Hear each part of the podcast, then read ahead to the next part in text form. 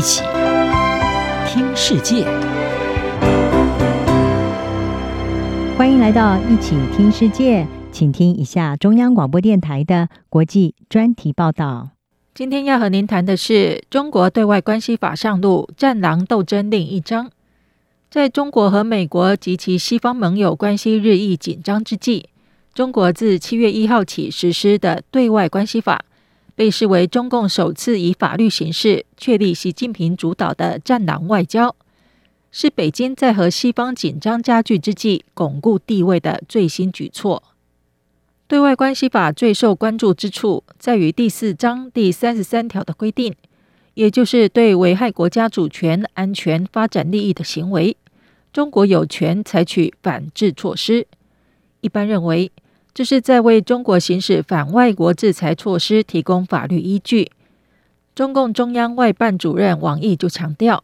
这是以法律形式贯彻落实习近平外交思想的重大成就。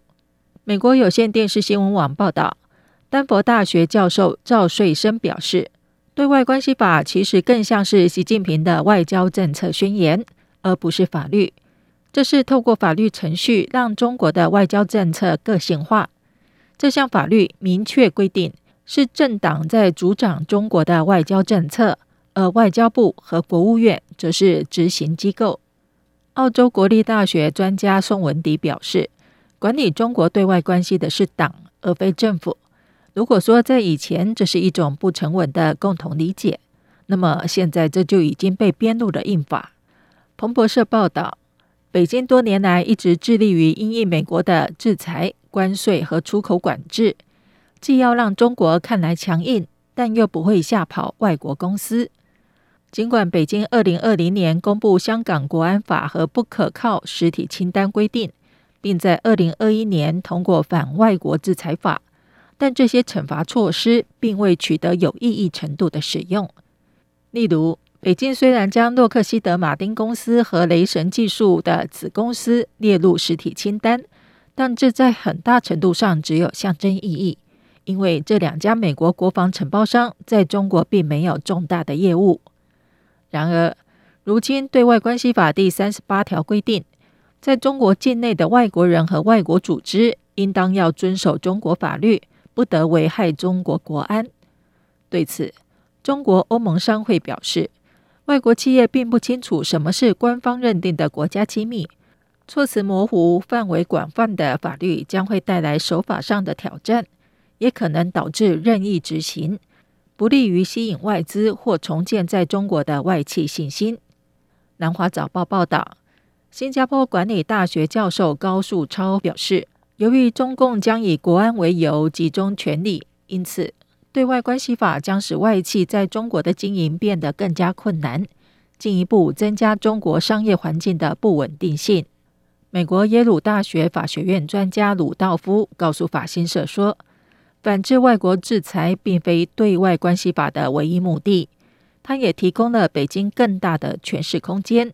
当中国以主权、国安或公共利益为名，不想落实某项国际条约时，就能借着这项法律来捍卫政治立场。”美国智库詹姆士敦基金会专家林和利说。此法将加强习近平对国安的强力控制，凸显出自从毛泽东以来中国最强大领导人的长期野心。由于担心美中紧张加剧以及国内的经济困境，